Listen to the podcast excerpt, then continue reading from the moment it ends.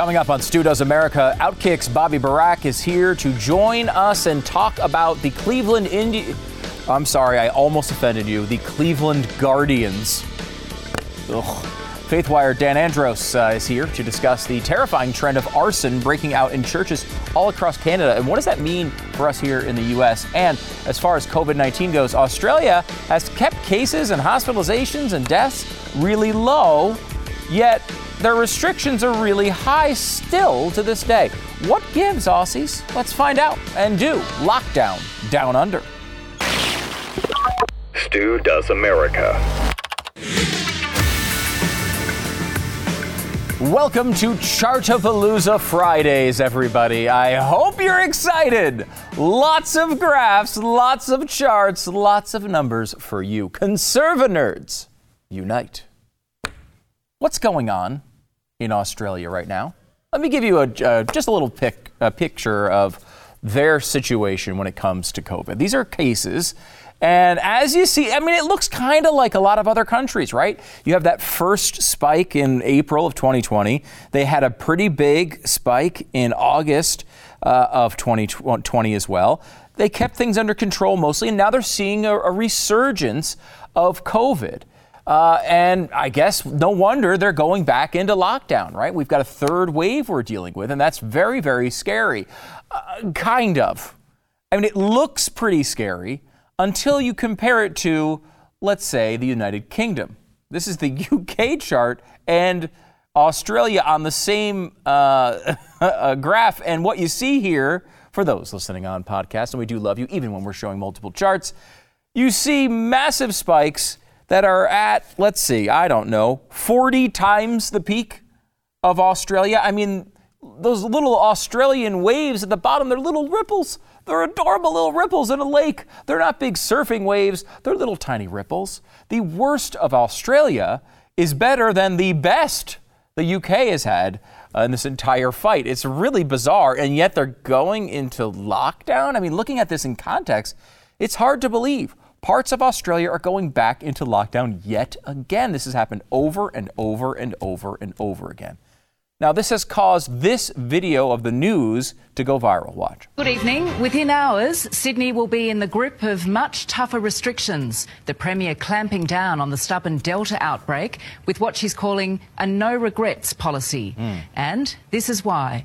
From a record 82,000 tests, the state today recorded 111 cases. What? And tragically, the third COVID death in this outbreak. One? A man aged in his 80s from the city's southeast. Hmm. Across Greater Sydney, retail shops will now close. A small list of essential stores can remain open. Construction sites across the city shut down. And from midnight tonight, 110 suburbs across Liverpool, Fairfield, and Canterbury Bankstown will be sealed shut. That's 900,000 residents Whoa. who can't leave their area, even for work. Holy crap, all of that over 111 cases? In the US, we do that in one Jersey Shore pool party, okay? That's what we do here. This is America. What's kind of shocking of watching a clip like that, I mean, first of all, did you even know that was going on?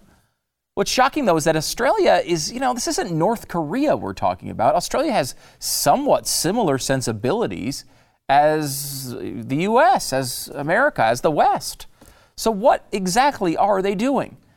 Now, there's different ways to deal with COVID, theoretically, if your constitution allows it. And Notably, not every constitution does, but you know, for example, in Brazil, they kind of just let it fly, and that has not worked out all that well uh, for the country of Brazil, sadly. Uh, Asian democracies, they were able, they were very familiar with SARS breaking out earlier. They were very on the uh, alert for a, an outbreak of an epidemic slash pandemic, and they tried to catch it early. They had lots of early restrictions before it was really even a problem. They did tons and tons of invasive tracing and monitoring of their citizens. Um, fewer lockdowns, though, and they were able to basically keep it under control, at least for a while. China, of course, just like welded people into apartments. I, God only knows what's going on in China. But there are two main things you can do basically. You can try to lock down hard. We've had periods of that here in the US. Try to get COVID to zero so it's not a problem at all. Or you can try to come up with a cure. The best approach, of course, is to do your best to minimize deaths uh, and outbreaks as we go, but that's while balancing uh, the, the strength of the economy. You can't just shut down the economy.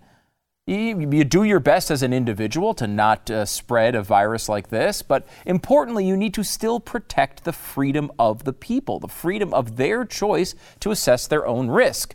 The huge problem with lockdown zero as an approach is it's not a long term approach. It might work for a while, but it's like a panic room. Think about this if you're at your house.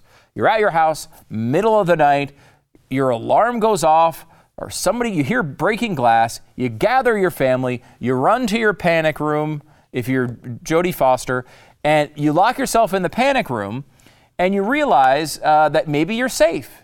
And that is a reasonable approach for that particular situation. Think, I don't know, March and April 2020. Now, look, there are still issues with this that we've discussed a million times. I don't want to get into the minutiae of it, but at this time, we don't even have tests. Like, we don't even know who has COVID, right? We don't know what it does. We don't have tests to detect it. It was, you know, very early on in the pandemic. And if you're going to, to be okay with some of these restrictions, it's that time period, right? It's, a, it's like a panic room. You run into a panic room But a panic room is not a long term strategy. You don't move into the panic room. You don't stay there forever. It's not a long, you don't stay there for months and months and years and years. It's a quick thing to, to uh, escape immediate harm. And then as soon as you're free, you get back out, right? Well, that is kind of like what Australia has done. Now, there's plenty to fault in the way that the US and the UK have handled all of this, but at least in the US, and in the UK, there's an idea of an end game, some way this whole thing ends.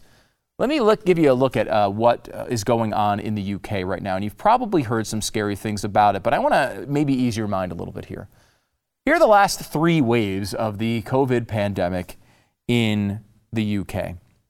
And you probably have heard a lot about this. You saw a peak uh, in November of 2020. You saw a much higher peak even in January of 2021. And then they've seen a resurgence recently in uh, July and August of 2021, uh, into August, obviously. The important thing to note here is that this UK surge, this UK third wave that we're talking about, is completely and totally different than the previous waves. We've talked about over the, you know, conservatives have spent a lot of time saying, oh, well, this is a case demic, not a pandemic. There's a lot of cases, but in the end of it, people aren't dying. And unfortunately, every time that was brought up previous to this time, that wasn't true. It didn't wind up playing out. We saw a huge rise in, in deaths after the rise in cases. And that's happened every single time, really, no matter where you look across the world. But the UK is an easy example. They saw this as well in the first wave, in the second wave, but then the third wave is different. Let me show you two. This is deaths now. It looks nothing like the, uh, the outlook for cases. The first wave was pretty big. The second wave was double, just like with cases. Looks basically exactly the same between cases and deaths for the first two waves. But look at that third wave. There's it, deaths have not budged at all you almost can't even see the little tiny rise that has occurred in that third wave, and it's really, really, really, really small. That is incredibly positive. In fact, when you look at the age breakdowns of the cases in the UK, you see something that makes uh, the answer pretty obvious here. What you're seeing is, uh, if you look at the older age groups, those groups are about 95% vaccinated. And what they have seen is almost no increase whatsoever in cases. This is cases, by the way. This isn't even deaths. No increase at all, basically, through any of those groups. As you get younger and younger, what you also have are less and less people who are vaccinated. In fact, the least vaccinated group in the UK, uh, outside of children, and I want to I want to mention that because it's important. But is between 18 and 24. They are about 50 or 60 percent are vaccinated, and that's where all the rise is coming. The younger you are, from 18 on up, the uh, the more cases that you have, and that fits every single age group except for one. And I want to make sure that this is this point is made here. Under 18, you see a lower rise than you do, uh, not as much as the 95% vaccinated groups. But those people aren't vaccinated at all. And I think this really supports the idea that kids do actually pass this less often, less frequently than, uh, than adults do. And that's a really positive thing if you, if you want to keep your schools open. The bottom line here, though, is the difference between this third wave in the UK with vaccines and the uh, first wave is deaths have dropped by corresponding day, the same day in the wave. Deaths have dropped by 93% in this third wave. As compared to that second wave we looked at, deaths in the third wave have dropped 91%. COVID was really, really predictable all the way up until these vaccines hit. And now it's predictable again, but in a good way. Yes, some people will have breakthrough cases. Some people will get sick. Some people in their 80s and 90s, especially, will even die. But the amount of people is much, much less. Now, people who are younger are the ones getting it, and, and that's because they're the ones without the vaccines. This, I know this sounds like, uh, you know, you know, Jen Psaki could tell you this, and it's not like that at all. No one should be mandated to take a vaccine. No one should be forced to get it. That's not what this is about. It's not about harassing you. It's about trying to give you the best information possible and you make your own decision. If you look at this and you say, you know what, eh, that's not enough for me. I mean, I'm worried about long term effects or whatever that is, totally up to you. Uh, you know, but I mean, we should still look at this stuff and make sure that what is happening in Australia does not happen here. Because what Australia has done is they've just locked down with basically no cases. And here's the thing if you want to lock down, you have to have an end game to that. What is your exit from the panic room? What Australia has done has, has locked down, and because they are an island continent, have largely been able to keep cases super, super low, but they have not aggressively pursued vaccination which kind of leaves you in this open ended situation. Look at this. This is the vaccination rates between the UK and Australia. UK is at, you know, what, 50, uh, I can't read, 54% or so fully vaccinated. Uh, Australia is at 12. They have not really pursued this strategy.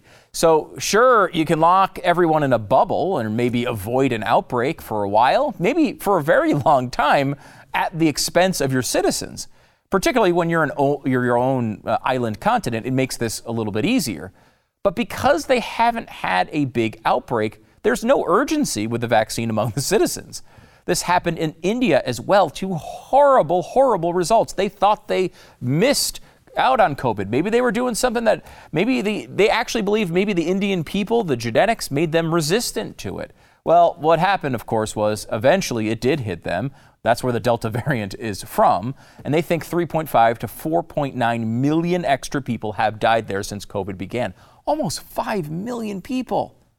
That is incredible. And I go back and I've said this before, and I'll say it again.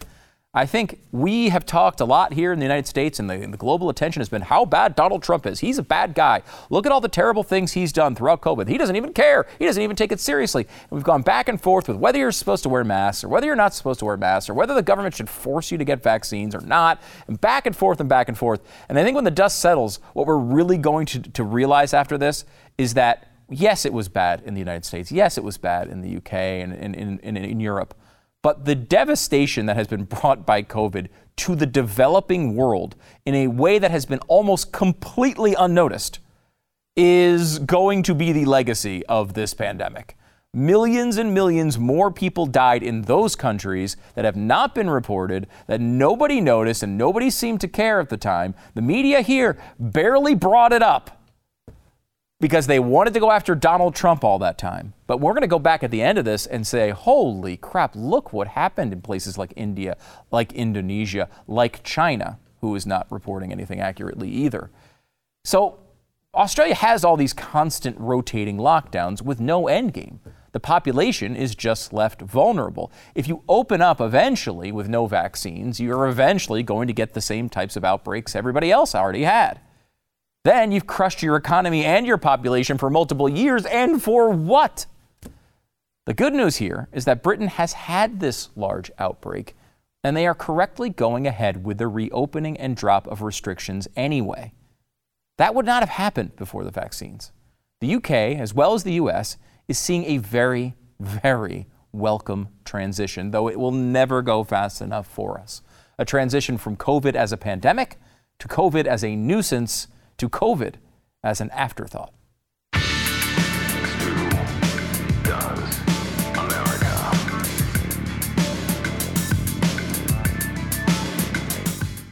The Olympics, don't they start like today?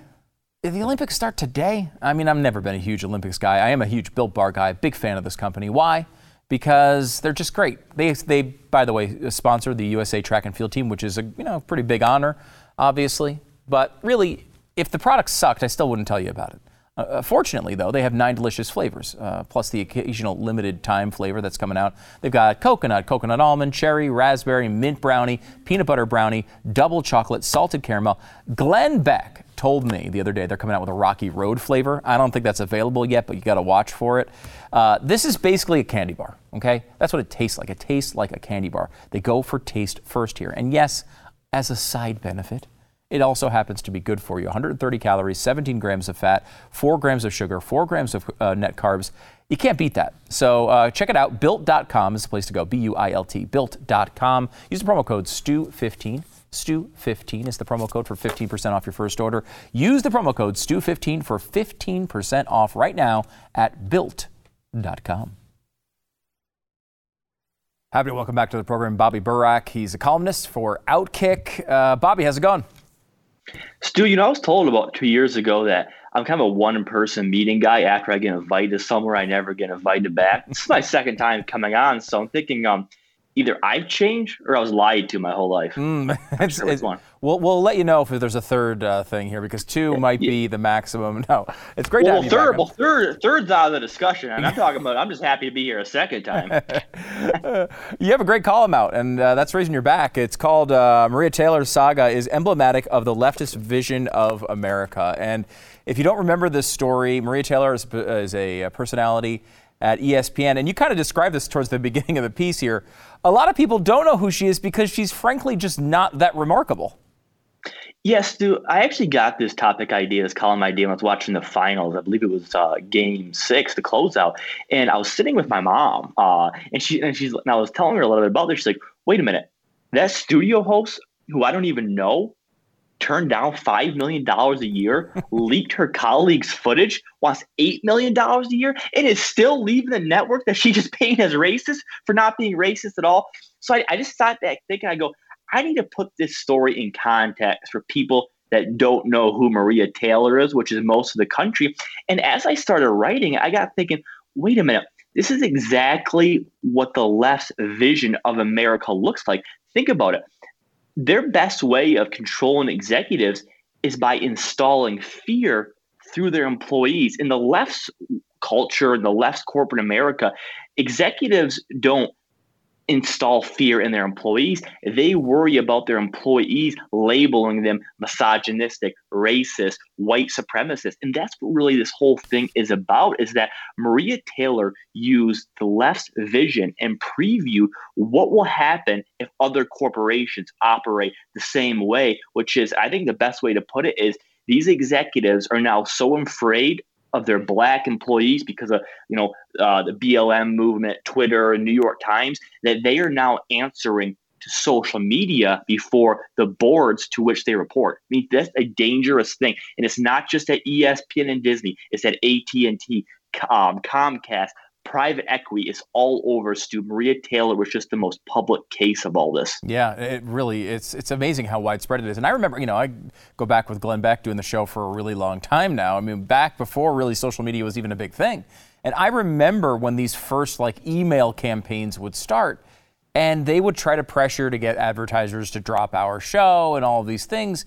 And at, I remember thinking to myself, at some point, these companies are going to wake up and figure out the fact that there's 12 people out there, you know, click and retweet or click and send on emails, and they're going to realize that their customers are not the ones who are actually complaining about this.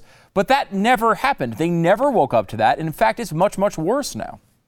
Well, I think what's really going on here, Stu, and this is why this Maria Taylor um, whole situation is so emblematic of the left, is because the left, as much as people don't want to admit it, they oftentimes get out to a big lead. Like they're leading the culture war because of social media and cancel culture, big tech suppression, their influence on major corporations across the country. But the problem is, is that it's never enough and they end up exposing themselves before they're able to capitalize like look at cancel culture it started out as a way to okay this person's racist they're bad for the brand let's get them off tv that's no longer what it is. Now it's basically just any loser with a smartphone that has their own racist past can pull up old tweets and get somebody else fired. You look at big tech suppression. At first, it was okay, you know, let's get some of these conspiracy theorists or censorship rather, let's get some of these conspiracy theorists off our platform. Now, they kicked the sitting president at the time off the platform and they suppressed a story of Hunter Biden's email for which I believe interfere with the election. I think had that story been more widespread, people would have voted differently to some degree. And just like Maria Taylor, she got everything she wanted and more. She used racism, threats from the New York Times to get a $5 million a year offer. They gave her the number one program on ESPN, their finals front and center on ABC, but it wasn't enough. Her demands got so absurd, so ridiculous, so unreasonable. Her petrified bosses even had to say, okay, you know, we've had enough. The left is going to lose this culture war because they can't accept a win. They keep going further and further until they end up losing. Yeah, they do overplay their hand quite a bit. So where, always, where does Maria Taylor go now? She she has a new gig, right? She's no longer at ESPN. Where does she go? Yeah, so um, ESPN has announced, and Maria Taylor has announced that she is leaving ESPN. Um, nothing has been made official. Sources tell me, we reported this at Outkick, that she is more than likely going to NBC. NBC has an offer out to Taylor, which is said to be not as much as what ESPN was offering her, but, but she may have some flexibility to work other places. So the deal they're offering her is to work the Olympics in Sunday Night Football, which is NBC's primary football package, with the eventual opportunity to replace Mike Tirico as the main studio host. So for all Maria Taylor did, NBC didn't get the message. They're going to bring that into their locker room now. And my message to the NBC executives good luck because in three, four years, when Maria Taylor's contract's up with you guys, she's going to play the same card. Mm-hmm. She burned down ESPN as she walked out that building. NBC thinks, well, she won't do that to us you're wrong. MSNBC said the same thing about Keith Olbermann when they signed him away from ESPN, and Olbermann did the same thing yeah. to NBC. So, same thing. I'm so glad you brought up that example because there is a certain type of person, and it's got nothing to do with skin color, because nothing. Olbermann is a perfect example of this.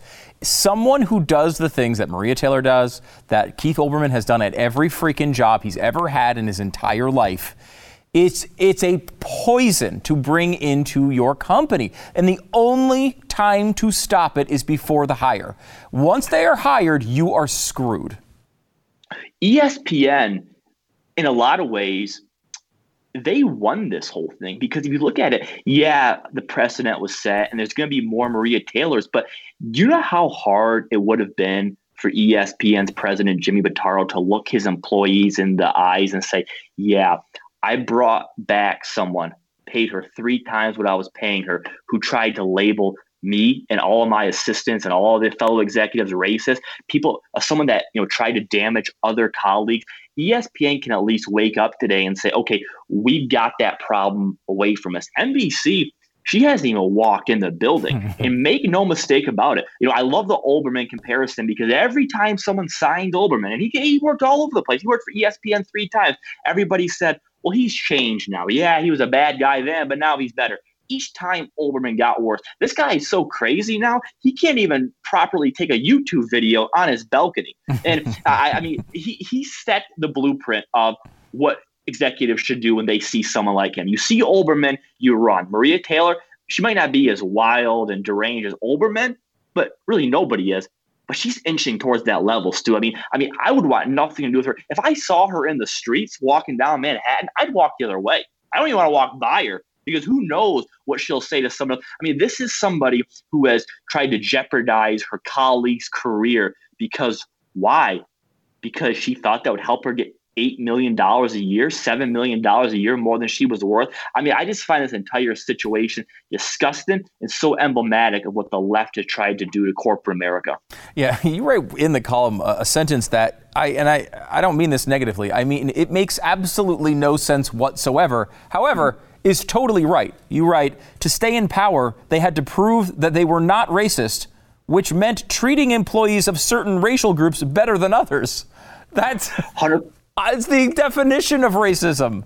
Right. So this is this is the whole idea here with this entire equity movement, President Joe Biden's favorite term. It's that you know longer being whatever the term is now, anti-racist. What they want you to essentially do is don't be not racist. Prove to us you are not racist by treating white people who they deem as privileged worse than other groups. Think about how mm. bizarre that is and just hard to comprehend. So, this is really what happened with this entire Maria Taylor story. Her bosses, whom are mostly white, saw the writing on the wall. In order for them to prove to Disney, the New York Times, Maria Taylor, her team, that they're not racist, they had to be racist and elevate her above Rachel Nichols, who had the job in her contract. By doing this, they had to offer Maria Taylor a $4 million a year raise while asking Sports Center legends like Kenny Mayne to take a 65% cut. So everything's backward. The, My favorite, the most frustrating term in all this, and ESPN uses all the time, they say inclusion. Mm. Well, what they're doing is not inclusion. What they're applying is exclusion. They're pretty much saying we're going to include this group and not those groups. That's not inclusion. You're excluding other groups. It's all backwards and it's all based upon a lie. Every word that's used here means the opposite of what they tell us. it really is fascinating. All right, before we go, a couple, a couple other quick things. Uh, the Cleveland Indians are changing their name to what is it, the Cleveland Guardians? And they got yeah, Tom Guardians. Hanks to voice some spectacular announcement video. What are we supposed to make of this? It's just another example of the wokeism in action. But it's another example of what we talked about going too far. Every time this movement, this woke movement wins, they take it a step further. Look, the Redskins name I was willing to listen. Okay, okay, you know, maybe because of it was used at times as a slur. Maybe they didn't. The, the football team didn't need to keep that name. Although studies say that most of the people offended by it were white people, white liberals. right. Kind of bizarre. Yeah. But like, okay, Redskins, fine, whatever. You won that battle. The name was changed. Indians is not an offensive term. I see like ESPN people like Bomani Jones saying, well, what if they were called the Cleveland Caucasians? Um, not the same thing. Indians is much more akin to like the Cowboys than they would be white people. I mean, I don't think anybody's going to name their team the Dallas White People, but the Indians was not an offensive term. Nobody had a problem with it until the Redskins got their name changed. And inevitably, somebody said, okay, we got that name change. What's next? And the Indians was the easiest, lowest hanging fruit to change. Nobody, Stu, was offended by the Cleveland Indians. Nobody's offended now. All of it is, again, just a battle won with a natural next step to take it even further and more ridiculous. Yeah, and you're never woke enough. There's what now that no. the Indians have changed their name, there will be another group that is the target of this. One thing I do find fascinating about this, I want to get your. To this is a theory, personal theory of mine, no real evidence per se, mm-hmm. other than anecdotal, but like my theory is Daniel Snyder did not want to change the Washington Redskins name. He said a million times he was not going to change it. Eventually gets pressured into it. He changes the name to the Washington football team, which is just not a name. It's nothing.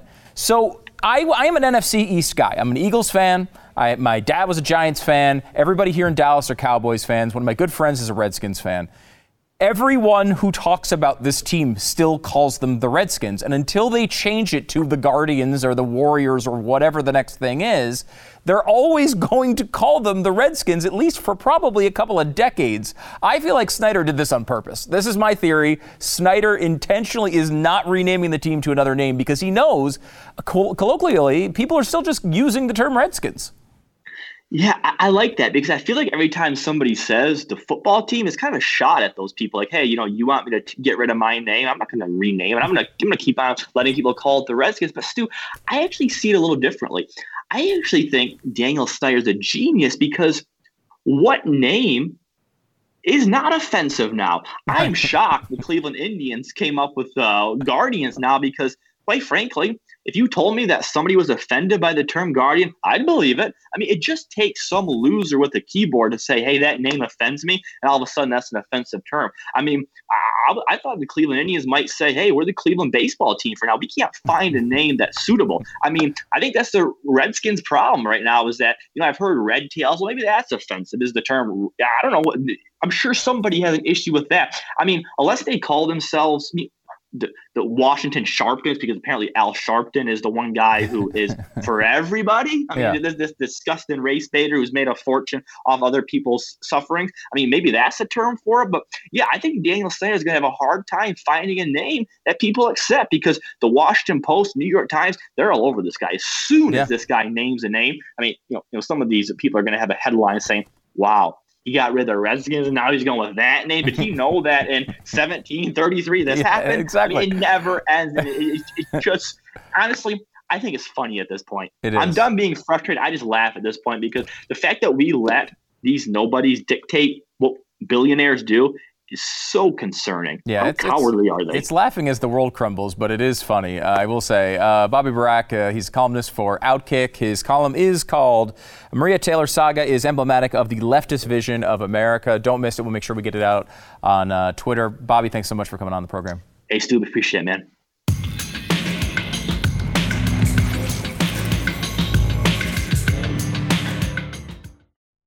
We started the show talking about vaccines in Australia, kind of know, the way they're doing the whole COVID thing is ugh, questionable. Uh, to the UK, to where they seemingly, hopefully, hit a good spot in this.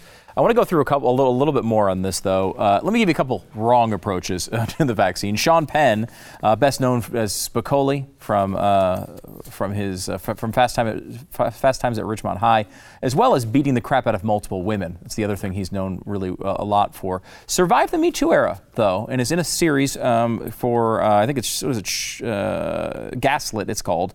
It's a series about water Watergate. He is refusing to go back to the set unless all cast and crew get mandatory COVID vaccinations.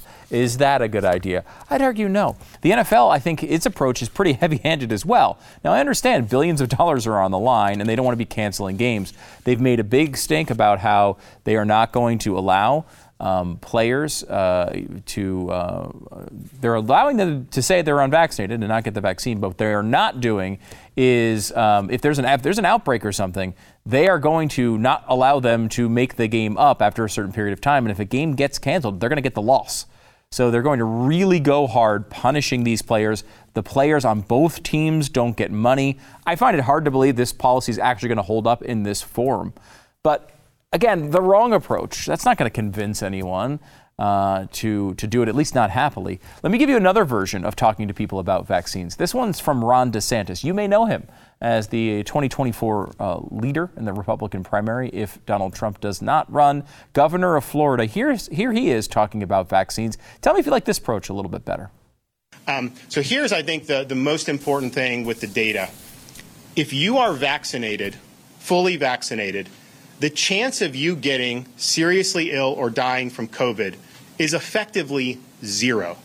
If you look at the people that are being admitted to hospitals, uh, over 95% of them are either not fully vaccinated or not vaccinated at all. And so these vaccines are saving lives. They are reducing mortality.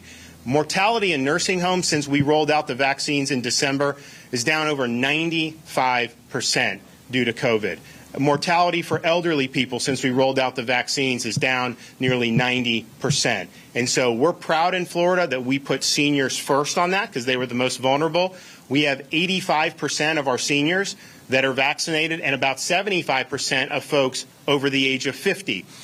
We have no mandate. We've provided information to people um, and, and we've uh, been very honest about any data that, that comes out. And I can tell you that if you look, uh, you are seeing people that are vaccinated. For whatever reason, some I think can test positive if you're vaccinated, but they don't get seriously ill, in, except maybe rare instances. There's always one-offs on stuff. But I can tell you in Florida, your chance of surviving if you're vaccinated is close to 100%. There you go. You lay out the facts. You don't mandate it. You let people make their own decisions. This is how this vaccine is performing. Take it if you wish If not, the risk is on you. If you want to take it, that risk is on you, whatever you think that risk might be. But the bottom line is here are the facts. You make the decision because you are an adult.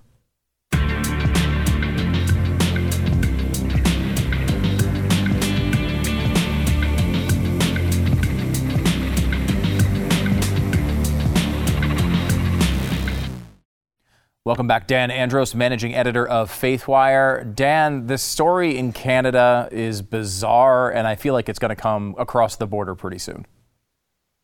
Yeah, and um, for those who just aren't up to speed exactly on what's going on, basically what happened was there was a string of reports uh, that they were starting to in Canada look into these uh, church schools that uh, had a lot of Indigenous uh, Americans, Native, well, Canadians, uh, Native Canadians up there, and uh, they found these unmarked graves with children in them. So there was a series of headlines of this and what was going on there back in the 1800s, early 1900s. And so then after that, a week or so later, all of a sudden these churches start burning. And so now it's been at least 45 churches that have been either vandalized or just completely destroyed. Um, ironically, some of them are actually churches that belonged and were built by indigenous people themselves. Another one was from Vietnamese immigrants. So the targets there, you know, obviously not Canadians had anything to do with this uh, right. atrocities that may have happened earlier. So, uh, so this string of arsons are still unsolved, and um, that's kind of uh, what's going on. But now uh, we're seeing similar calls here in the states. So, are we to basically assume is, is the belief basically that these reports of these schools, and, and my understanding of it is the Canadian government did act really badly here, largely. Like they took they took Native American or Native Canadian kids, they brought them to these schools. They would die from you know who knows whether it was abuse or just some you know accident or disease or whatever and they basically wouldn't even tell the parents. They just bury them in the back and no one would ever hear from them again. So it does seem like that part of it is really bad but it's also a pretty old story. Um, I mean, these schools didn't close down until i think the 90s in some ways but uh, that sort of abuse isn't believed to be that recent. And so is that are we basically to understand this spree of arsons as revenge, some acting out against the these stories coming out?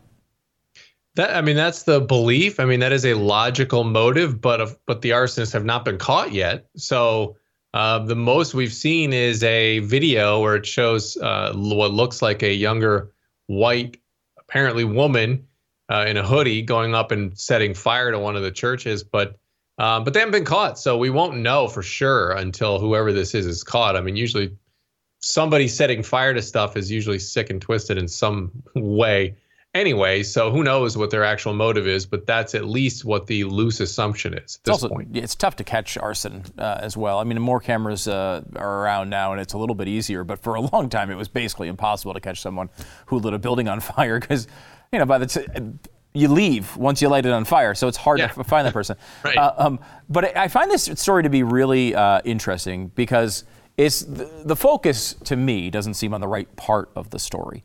A lot of the focus goes to, oh, well, the churches had a hand in running these schools, therefore they're the bad guy here. And, and there may be some of that that's true, but there's another large group here that I can't, I can't help but notice is getting away with potentially murder here. Yeah, I mean, we're putting on these like modern goggles and then just making the church the only bad guy here, as if somehow, in America's case now, because the, the, timing is interesting, as AP ran a report um, saying that, you know, quoting all these church leaders who are saying, like, hey, we had a role in this too here in America. And so we want to, you know, repent of our sins and all the things we did. And churches probably acted poorly, but they were not acting on their own. They were not acting in a vacuum. This was not a society back in the 1800s that loved uh, Native Americans and just didn't do anything wrong to them. We were shoving them, you know, the government was pushing them out into reservations. And uh, they got worried that they were running out of land. So then they said, you know what? Uh, you know, we gotta to say, you know, we're gonna have to kill the uh, the Indian to save the man. And the idea was we're gonna assimilate them. We're gonna take their kids, assimilate them, make them Americanized, and then there won't be a such thing as Indians anymore. I mean, it was horrible. Mm-hmm. But that was the government that pushed that idea, and that and then they used these churches to, you know, they get these kids, bring them in, take them right out of their childhood, and put them in these schools. And so who knows? I mean, I'm sure they weren't good either. But at the same time, the the narrative is the church was the bad guy here, and they were doing this, and so it's not the full picture. Yeah, it's interesting that we have a story here where churches uh, did at times do some bad things. Um, it was, of course, a government program. It was authorized by the government, uh, and the government is a huge problem in Canada. Some of this also happened in the United States, and it just it almost seems like they're they're hoping this sort of movement and the associated potentially the associated violence and vandalism crosses the border and becomes the next thing, right? Like we had George Floyd, we've had Me Too. There's this constant list of grievances, some really real, some maybe not so real. Uh, and now they want to turn this one into an excuse to beat up on U.S. churches. Yeah. Yeah, and I and look, I, I'm, you know, there's no proof of this yet, but I mean, it certainly seems to fit the narrative that these radical leftists have when it, you know they play the long game, and so they're death by a thousand paper cuts. They're more than happy to just push push these narratives, and you know, we've all talked about the cultural Marxists and what their motives and their agenda were, which was to undermine uh, strongholds in American culture, and the church being the first and foremost. So for those types, for the activists, anytime you can smear the church, it's a win for them. And so it's particularly notable to me when there's an instance where the government is just as bad, if not way more culpable in, in, a situation than than whatever the church may have done in this scenario, and yet they escape the wrath in the media and so that makes my my suspicion radar go you know really on high alert yeah no doubt about it uh, dan andros managing editor of faithwire dan if someone wants to get you canceled uh, for this interview where can they find you on twitter uh, they can find me at Stu Does America. No, I'm just kidding. at, at Dan Andros on the Twitters. All right, Dan, thanks so much for coming on.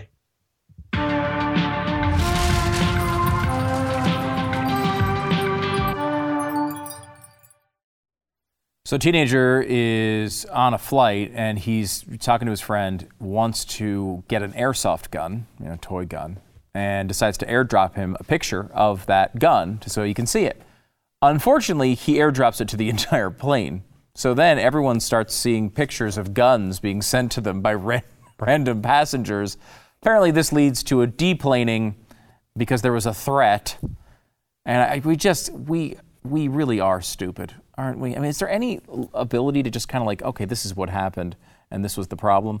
Apparently not. Uh, by the way, no word on whether a Pop Tart was bit into the shape of a gun and got anyone else kicked off of the next flight. But I think everyone got to their destination finally. Uh, before we leave, a couple reviews from iTunes. We appreciate your five star reviews.